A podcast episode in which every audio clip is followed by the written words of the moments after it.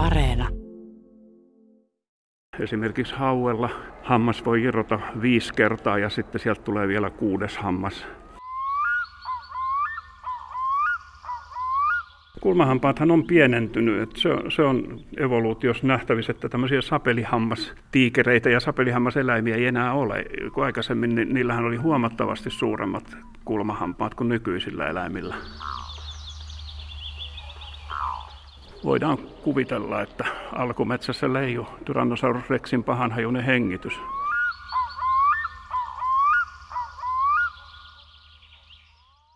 Siinä on hirvi. Hirvel näyttää olevan ihan sama kuin lehmällä, että sillä ei ole myöskään noita yläetuhampaita, vaan tuolla yläleuvossa on vaan ollut sellainen kova rustolevy. Sitten tässä on vissiin zebra, jolla on samanlainen hampaisto kuin hevosella, ja näillehän on tyypillistä tämä hammasloma, eli etuhampaiden ja takahampaiden välissä on tyhjä alue, jossa ei ole hampaita. Eli se, mihin hevosella suitset laitetaan suuhun. Sitten Sitten, täällä, on, täällä on vielä siili. Siilin hampaat on niin kuin periaatteessa muodoltaan takahampaat hyvin samanlaiset kuin ihmisillä, paitsi että se missä meillä nämä nystermät eli kuspit on pyöreitä, niin siilillä ne on hirveän paljon terävämpiä. Ne on semmoisia vähän niin kuin piikkimäisiä. Ja se on taas tyypillistä sellaisille eläimille, jotka syö hyönteisiä. Sitten tässä on mursu meidän pään päällä, no siinä on myös aika Joo. näyttävät, niin no, näyttävät hampaat. Mursuhan käyttää noita esimerkiksi päästäkseen avannosta ylös. Se käyttää niitä siihen, että se tarttuu jääreunaan ja vetää itsensä ylös. Mursun komea luuranko heijastuu varjona vaalealle seinälle Luonnontieteellisen keskusmuseon alakerran luusalissa. Salin keskellä istuu liikuttavan pieni, varsin ihmismäisen oloinen oranki, tai siis se luuranko. Pari metrin päässä siitä on krokotiilin pääkallo, isohampainen kita ammollaan. Salin toisella laidalla Jaavan tiikerin kallon hampaat näyttävät hämmästyttävän täydellisiltä. Erityisen vaikuttavat ovat sen loivasti kaartuvat suuret kulmahampaat. Ja sitten siellä siilin, hirven, zebra ja monen muun vieressä seinustalla on myöskin majavan kallo ja siinä hämmästyttävän keltaiset, melkein siis oranssiväriset talttahampaat. Se on itse asiassa hyvän hammasluun merkki, Timo Heinonen kertoo. Hän on hammaslääkäri ja perehtynyt varhaisten ihmisten ja eläinten hampaiden kehitystarinoihin. Ja sellaisella reissulla me nyt olemme katselemassa eläinten hampaita, miten erilaisia, eri kokoisia ja muotoisia niitä onkaan. Hammaskierroksella me olemme itse asiassa aivan ydinkysymysten äärellä, koska väärillä hampailla ei syömisestä tule mitään, eikä sitä ennen saalistamisesta, eikä välttämättä kaivamisesta tai missä ikinä hampaita tarvitaankaan pihteinä, terinä, talttoina, saksina – Luusalin jälkeen me kiipeämme museon kolmanteen kerrokseen, hakeudumme historian hammastarinoiden alkulähteille. Ja sitä ennen juttelemme salin huomiota herättävimmistä luurangoista, dinosauruksista. Hammaslääkäri Timo Heinonen kumartuu tottuneesti tutkimaan avonaista Tyrannosaurus rexin kitaa. Ja se, mikä on erityistä tässä Tyrannosauruksen hampaistossa, että se on vielä varsin alkeellinen hampaisto. Kaikki hampaat on keskenään samanlaisia muistuttaa lähinnä nykyisten nisäkkäiden kulmahampaita ja tämmöisellä hampaistolla ei ole varsinaisesti olemassa mitään purentaa. Sillä ei pureskella eikä hienonneta ruokaa, vaan sillä vaan tartutaan kiinni ja joko nielastaan saalis kokonaisena tai sitten repästään siitä saalista iso pala, joka taas sitten nielastaan kokonaisuutena. Tämän hampaiston hyvä puoli on siinä, että tässä on aika suuri toi regeneraatiokyky niin että jos joku hammas lähtee irti, kun saaliseläin pääseekin karkuun, niin sen tilalle kasvaa nopeasti uusi hammas. Aika näyttävän näköiset nämä hampaat kyllä on tässä kallossa. Nämä on tämmöiset puolikkaan banaani tai pienen banaanin kokoisia nämä isoimmat. Niin on. Ja niitä on varmaan vieläkin suurempi, että tämä kallo ei varmaan ole ihan sieltä suurimmasta päästä. banaani on aika hyvä, hyvä esimerkki, koska se on sekä kooltaan että muodoltaan hyvin samanlainen kuin nämä hampaat. Mutta sitten dinosaurusten aikakaudella oli jo paljon kehittyneempiäkin hampaita. Kasvissyöjä dinosauruksilla oli huomattavasti kehittyneemmät hampaat ja hienompi tapa sitten pureskella ja hienontaa ruokaa. Et tässä on esimerkiksi vieressä toi kolmisarvinaama, eli Triceratops. Triceratopshan on kreikkaa ja suoraan suomennettuna tarkoittaa kolmisarvinaama. Triceratopsilla oli hieno hampaisto, jossa oli monta erikoisuutta. Ensinnäkin se, että monet tutkijat sanovat, että se oli itse terottuva hampaisto, eli se ei käytössä tylsynyt, mikä johtui siitä, että Nämä Triceratopsin hampaat toimi samalla tavalla kuin sakset. Jos ajattelee, että leikkaa jotain mitä tahansa asiaa, niin jos rupeaa veitsellä leikkaamaan, niin veitsejä tarvii terottaa aika usein. Mutta saksethan ei yleensä käytössä tylsy ollenkaan. Sen lisäksi tällä Triceratopsilla oli hampaat esiintyi sellaisina ryhminä. Ne toimi yhdessä aina kolmen hampaan ryhmässä, jossa keskimmäinen hammas oli varsinaisesti toimiva hammas ja sen molemmilla puolilla oli hiukan matalammat tukihampaat. Että sitten jos elämän loppupuolella se toimiva hammas kuluu lyhyemmäksi, niin silloin nämä tukihampaat otti sitten tehtäväkseen osan siitä pureskelusta. Mä olen ottanut mukaan tämmöisen havaintovälineen. Sulla on siis sakset, jos on viisi eri terää rinnakkain. Joo, Joo eli tämä on tarkoitettu siis siihen, että ruoan sekä yrttejä silputaan pieneksi silpuksi. Niin Triceratopsin hampaat toimi suunnilleen tällä tavalla, että sehän on valtava hyvä hyötysuhde, jos ajattelee, että tähän kerran painaa yhteen. Mä nyt tämmöisen käyntikorttiin kokeilen tätä, niin siinä tuli yhdellä painalluksella neljä tuommoista paperisilppua. Tämä on yksi niitä mun lempipurentojani tässä hampaiden kehityksen historiassa. Evoluutio teki monta sataa miljoonaa vuotta ehkä töitä kehittääkseen sen ja sitten tuli se iso joukko sukupuutto, jossa ne hävisivät kokonaan ja nykyisin semmoisia ei ole kellään. Mutta eikö se ole jotenkin hämmästyttävä, että tuommoinen purenta kehittyy ja sitten sitä ei enää, se ei kehity enää uudestaan. Niin, evoluutio menee sillä lailla. Näinhän se menee, että kun dinosaurukset sitten hävisi, niin sittenhän alkoi nousta vähitellen nisäkkäät. Ja oli, alkuun oli sellaisia, esimerkiksi kynodontti-niminen olento, joka, jota usein sanotaan esinisäkkääksi. Ja silloin se, mitä hampaistossa tapahtui, oli se, että hampaat alkoi erilaistua. Eli niin kuin meillä ihmisillä on erikseen etuhampaat, kulmahampaat, sitten on noin premolaarit eli välihampaat ja sitten molaarit eli takahampaat, niin tämmöinen purenta alkoi sitten kehittyä vähitellen ja se sitten ehkä jollain tavalla osoittautui toimivammaksi ja paremmaksi aikojen kuluessa, koska se on nyt se, mikä meillä ihmisillä tänä päivänäkin on. Timo Heinonen, jos sulle hammaslääkärinä tulisi tällainen Tyrannosaurus Rex potilaaksi, niin mitä tuumisit? No tuota, hiukan pelottavaa voisi olla hoitaa, mutta Tyrannosaurus Rexillähän on ollut samantapaisia hammassairauksia kuin ihmisillä. Esimerkiksi sillä on esiintynyt hampaiden reikiintymistä. Ja tästä on niin päätelty, että sillä on ollut erittäin paha suun bakteerifloora. Ja silloin yksi semmoinen vanha teoriahan oli, että se metsästi niin, että kun se ei ollut kauhean nopea käänteissään ja se ei aina saanut saalista kiinni, niin jos se pääsi purasemaan sitä saaliseläintä, niin se suun normaaliflora, ne bakteerit aiheutti infektion, jolloin se saaliseläin sairastui. Parin päivän päästä se ei enää jaksanut juosta pakoon, jolloin se Tyrannosaurus sitten keräsi ne Eli se käytti tämmöistä biologista sodankäyntiä. Tämä teoria perustuu pitkälle siihen, että aikoina ajateltiin, että Tyrannosaurus oli kankea liikkeinen. Että ajateltiin, että se käveli niillä takajaloilla ja pienet etujalat ylhäällä ja veti painavaa häntää perässään. Mutta nythän kaikki tietää jo Jurassic Park-elokuvan jälkeen, että sehän voi tehdä niin, että se painaa pään alas ja hännän ylös, jolloin siitä tulee hyvin virtaviivainen ja sitten se juoksee niillä vahvoilla jaloillaan. Et voi olla, että se saa hyvinkin kiinni vaikka minkälaisen saaliseläimen. Mutta jos tämä olisi hammaslääkärin vastautulo, niin tässä siis haju puuttuisi tästä no mahdollisesti. Juu. Sitä epäillään, että voidaan kuvitella, että alkumetsässä leiju Tyrannosaurus rexin pahanhajuinen hengitys. Nyt siirrytte tänne tutkijahuoneeseen, täällä on vähän rauhallisempaa. Mutta jos me peruutetaan tästä näistä dinosauruksista taaksepäin, niin, niin pystyykö sitä sanomaan, että missä on hammastarinan alku? Kyllä se nykyisen käsityksen mukaan on tuolla jossain 450-500 miljoonan vuoden takana, jolloin ensimmäisenä syntyi tämmöisiä hampaan kaltaisia rakenteita alkukaloille. Ja kaikkein parhaiten tunnettu on tämä heterostraki, joka näin hammaslääkärin kannalta vähän sellainen surkuhupaisa tarina siinä mielessä, että ensimmäiset hampaat syntyi eläimelle, jolla ei ollut leukoja. Ja silloin tulee mieleen, että mitä se niillä teki. No tämä kala sitten oli levän syöjä, eli se söi kivien pinnassa olevaa levää. Joissain tutkimuksissa sanotaan, että se näykki niillä hampaillaan, mutta mä uskon, että se nimenomaan niin kuin raapi sitä kiven pintaa saadakseen sen levän irti ja sitten kun se levä leijui siellä vedessä, niin sitten se pystyi sen syömään.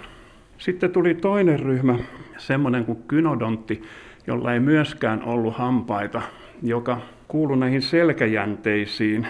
Ja voisi kuvitella, että se olisi ulkonäöltään suunnilleen semmoinen niin kuin mateen poikanen. Ja sillä oli sitten suussaan hyvin kamalan näköiset hampaat, jotka kun näkee tämän kuvan, niin tulee mieleen ihan se, että tämä voisi sopia johonkin kauhuelokuvaan. Oho, se näytät kännykältä to, se on, tosi hurjan näköinen sillä on, sillä on suun jokaisella puolella, sillä on ylhäällä, alhaalla ja poskissa hampaita, jotka on tuommoisia ihan kuin neuloja.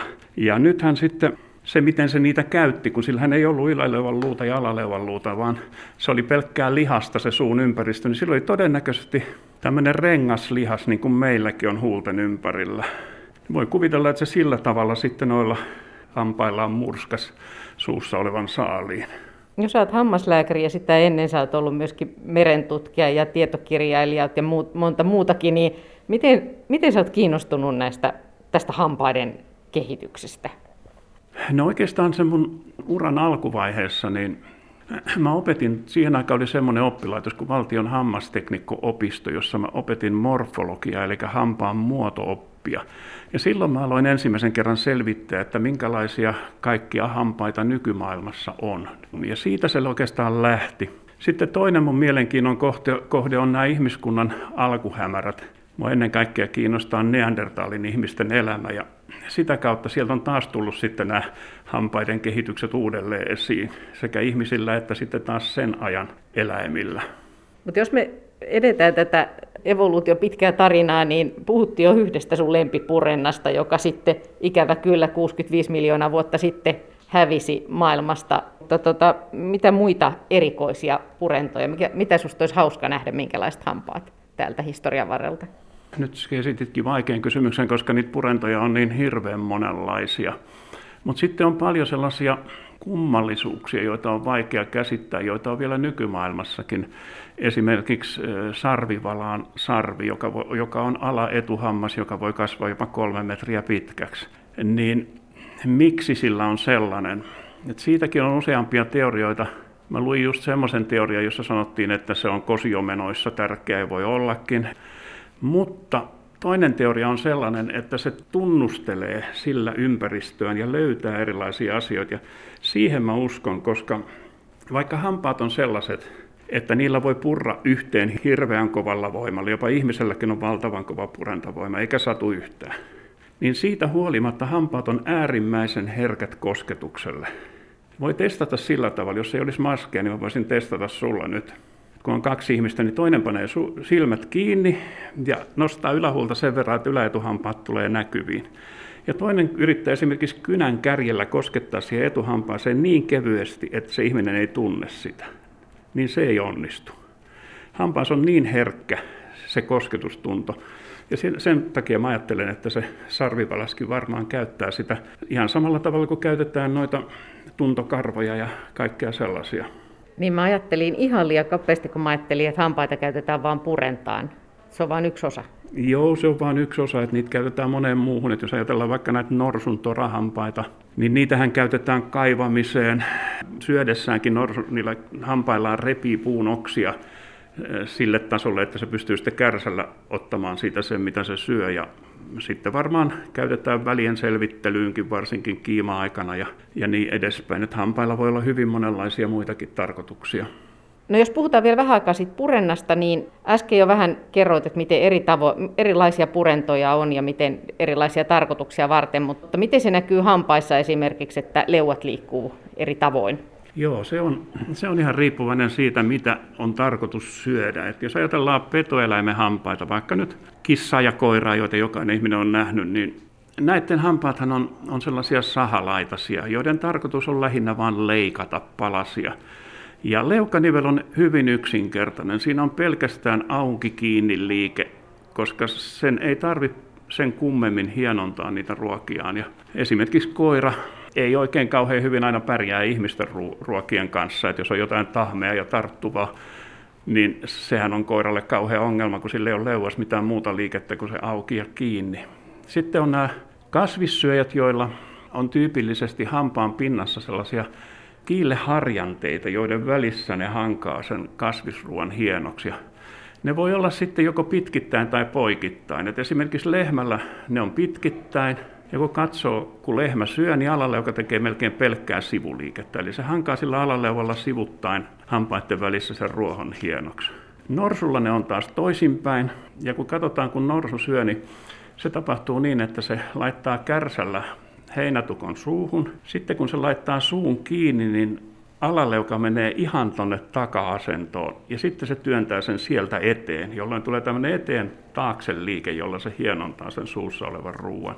No sitten haukkaaminen, niin kuin mä jo sanoinkin, niin on, on harvinainen ominaisuus, niin esimerkiksi lehmällä ei ole yläetuhampaita ollenkaan, jolloin se ei voi haukata ruohotuppoa, vaan jos tarkkaan katsotaan, miten lehmä syö, niin se ottaa ruohotupon, kiertää kielensä sen ympärille ja nykäsee sen irti suuhun ja sitten pureskelee.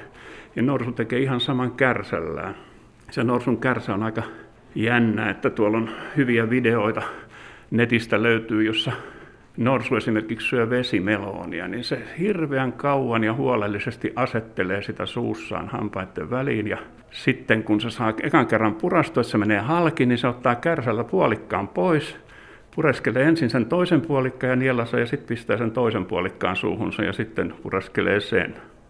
Norsuhan on sillä lailla tunnettu siitä, että sillä on ikään kuin kuusi hampaan aihetta. Et kun norsu on pieni, sillä on pienet hampaat, yksi hammas joka leukaneljänneksessä, jolla se syö, kunnes ne hampaat kuluu loppuun ja putoaa pois ja niiden tilalle puhkeaa pikkusen isommat, koska leuvatkin on ehtinyt kasvaa ja taas se syö ne loppuun. Ja näin tapahtuu kuusi kertaa. Ja sitten kun ne kuudennet hampaat on kuluneet loppuun, niin se tarkoittaa sitä, että sen jälkeen norsu vähitellen kuolee nälkään. Että se alkaa hiljalleen nääntyä sitten, ellei ole mikään tauti tappanut tai metsästä ja sitä ennen. Kyllä se evoluutio on, niin kuin puhutaan luonnon monimuotoisuudesta, niin tässä hampaistossakin todella on monimuotoisuutta. Ja sitten just sellaisessa tilanteessa, kun olosuhteet muuttuu, niin kuin silloin kun dinosaurukset hävisi maapallolta, niin yhtäkkiä olosuhteet muuttuu ja esimerkiksi kasvillisuus muuttuu ihan toisenlaiseksi. Sitten jollain onkin ihan vääränlaiset hampaat siihen, niihin olosuhteisiin, ja sitten se ei, se, se laji ei siitä selviä. Se hampaisto rajoittaa paljon sitä, mitä sä voit syödä. Et esimerkiksi jos lehmälle antaa pihvin, niin se ei pysty sitä syömään. No hampaita käytetään siis monen, monen tarkoitukseen. Niitä on hirveän eri mallisia ja eri kokoisia, ihan, ihan niin kuin älyttömän pieniä ja niin kuin äsken nähtiin, niin tuommoisia banaanin kokoisia ja sitten syöksyhampaat ja kaikki päälle, niin onko se hampaan perusrakenne kuitenkin jotenkin sama? Nykyisillä elävillä olennoilla se on hyvin samanlainen. Eli hampaan ulkopinta peittää kiille, joka on kalsiumhydroksiapatiittia, eli siis kivilajia. Siinä ei ole mitään eläviä soluja, mutta se muodostuu kuitenkin sellaisista kiilleprismoista, joiden välissä on kollageenia tai jotain vastaavaa orgaanista ainetta. Sen alla on sitten tämä hammasluu eli denttiini, joka on sitten toisiksi kovin aine, mitä meidän elimistöstä löytyy, että sekin on kovempi kuin meidän lonkkaluu tai reisiluu. Ja sitten hampaan juuren pintaa peittää semmoinen aine, jota nimitetään sementiksi, joka kiinnittää sen hampaan sitten paikalleen.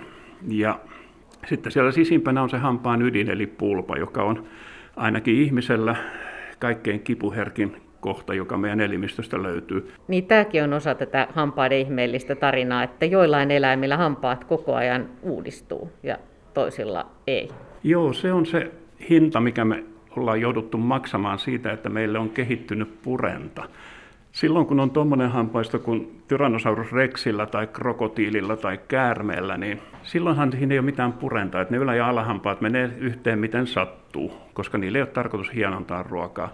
Mutta sitten kun kehittyy sellainen purenta, jossa ylä- ja alahampaat sopii tarkalleen yhteen ja niiden avulla voi hienontaa ruokaa, niin silloin tämä hampaiston uudistuminen vähenee. Meillä ihmisillä esimerkiksi hampaisto vaihtuu yhden kerran, maitohampaat, pysyvät hampaat, ja joillain eläimillä se ei vaihdu kertaakaan.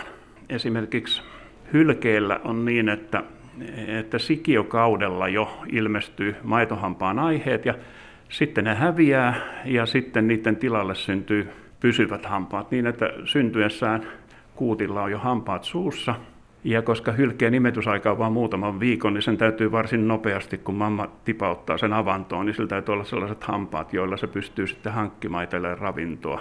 Ja joillain muilla eläimillä valailla varsinkin voi olla samanlaista, että hetulavalaillahan ei ole hampaita ja niilläkin sitten sikiokaudella tapahtuu se, että sinne syntyy maitohampaan aiheet, pysyvien aiheet ja sitten ne molemmat häviää jo ennen syntymää. Et se on semmoinen geneettinen jäänne, joka jotenkin pelaa siellä, mutta sille ei ole sitten käytännön elämässä käyttöä. Tuosta seinältä meitä täällä tutkijahuoneessa katselee Björn Kurtteen kuuluisa paleontologia.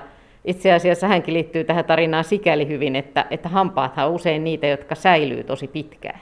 Nimenomaan. Ne on, ne on sellaisia, jotka säilyy, jos hampaan omistajalta saadaan henki pois riittävän ajoissa. Että esimerkiksi ihmisen hampaat hajoaa vaan silloin, kun on elävän ihmisen suussa ja ne, ne rupeaa reikiintymään. Ja kun hampaissa on se hampaan ydin, jossa on, jossa on sitten pehmytkudoksia, se on verisuonitus, hermotus, sidekudosta, niin se on usein semmoinen aikakapseli, josta sitten hyvinkin vanhoista fossiileista löydetään DNAta ja pystytään sillä tavalla selvittämään, että minkälaisesta olennosta on ollut kysymys. Ja toinen asia, mitä niistä osataan lukea, on se, että kiilteistä pystytään nykyisillä menetelmillä selvittämään, mitä ihminen on syönyt ja mitä juonut.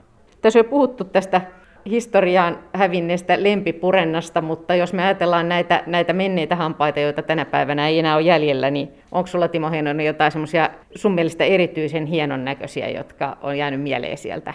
No yksi sellainen on tietysti tämä megalodon, eli jättihammashai, joka oli sen kokoinen, että, että se saattoi olla jopa 30 metriä pitkä ja sillä oli semmoiset hampaat, että ne, yksi hammas saattoi painaa useita kiloja.